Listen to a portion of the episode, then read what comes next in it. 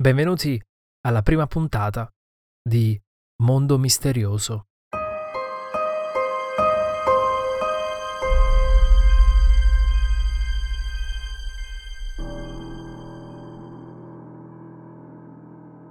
La storia di oggi ha un che di interessante. Oggi racconteremo la storia di un clown che in realtà avrebbe fatto meglio a chiamarsi Killer Clown.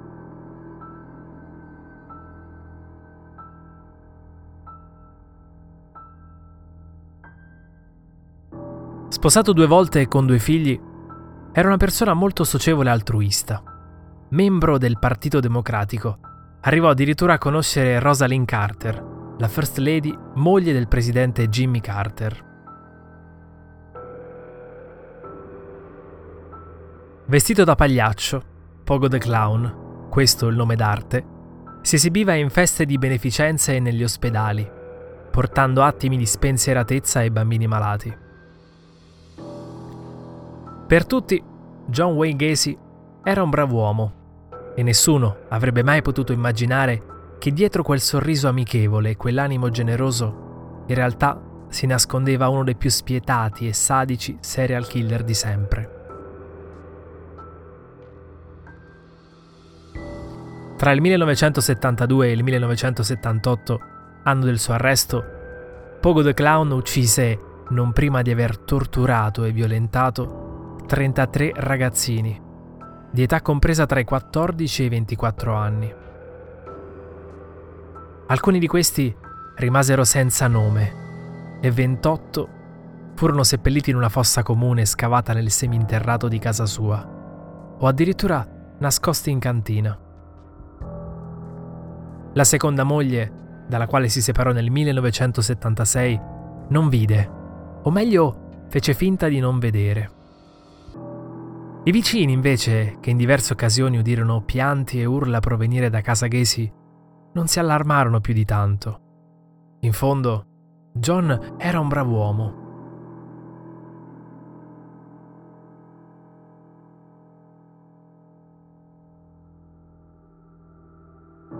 Rimase un brav'uomo fino al 12 ottobre del 1978, giorno del suo arresto. L'arresto avvenne quando il quindicenne Robert Pist, prima di sparire nel nulla, informò parenti e amici di aver conosciuto Gacy e che stava andando a casa sua per un colloquio di lavoro.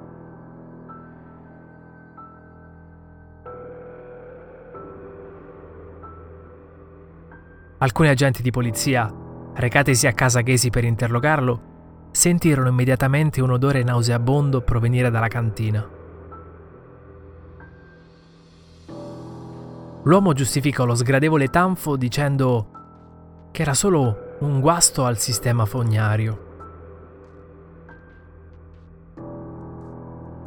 Ma quando gli agenti insospettiti si recarono in cantina, rimasero scioccati nel vedere diversi corpi in avanzato stato di decomposizione.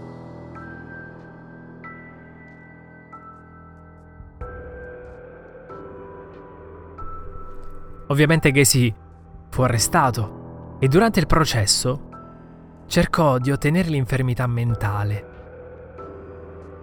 Per farlo cercò di convincere gli psichiatri e il giudice che i delitti erano stati commessi dal suo alter ego malvagio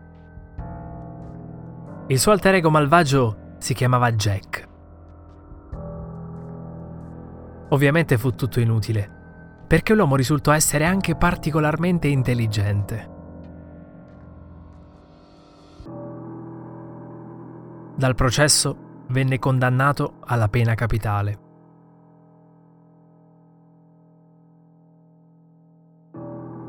In realtà non sapremo mai quale circostanza o quale evento mutò quell'uomo in un essere subumano. Sì, da piccolo fu violentato da un amico di famiglia. Il padre fu sempre violento e offensivo con lui, nonostante il piccolo John mostrò sempre grande affetto verso il genitore.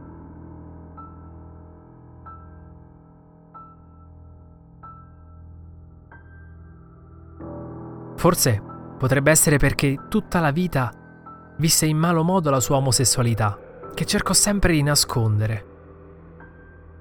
Ma basta così poco a trasformare un uomo in un autentico mostro.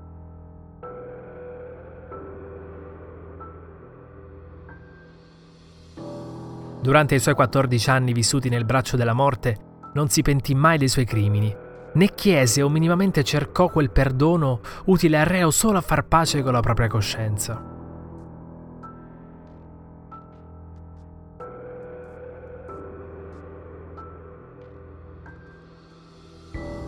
Gacy passò tutto il resto dei suoi giorni a dipingere pagliacci, dipinti che addirittura furono venduti in diverse aste a decine di migliaia di dollari. Questa macabra asta terminò il 10 maggio del 1994, quando un'iniezione letale mise fine alla vita di Pongo il Clown.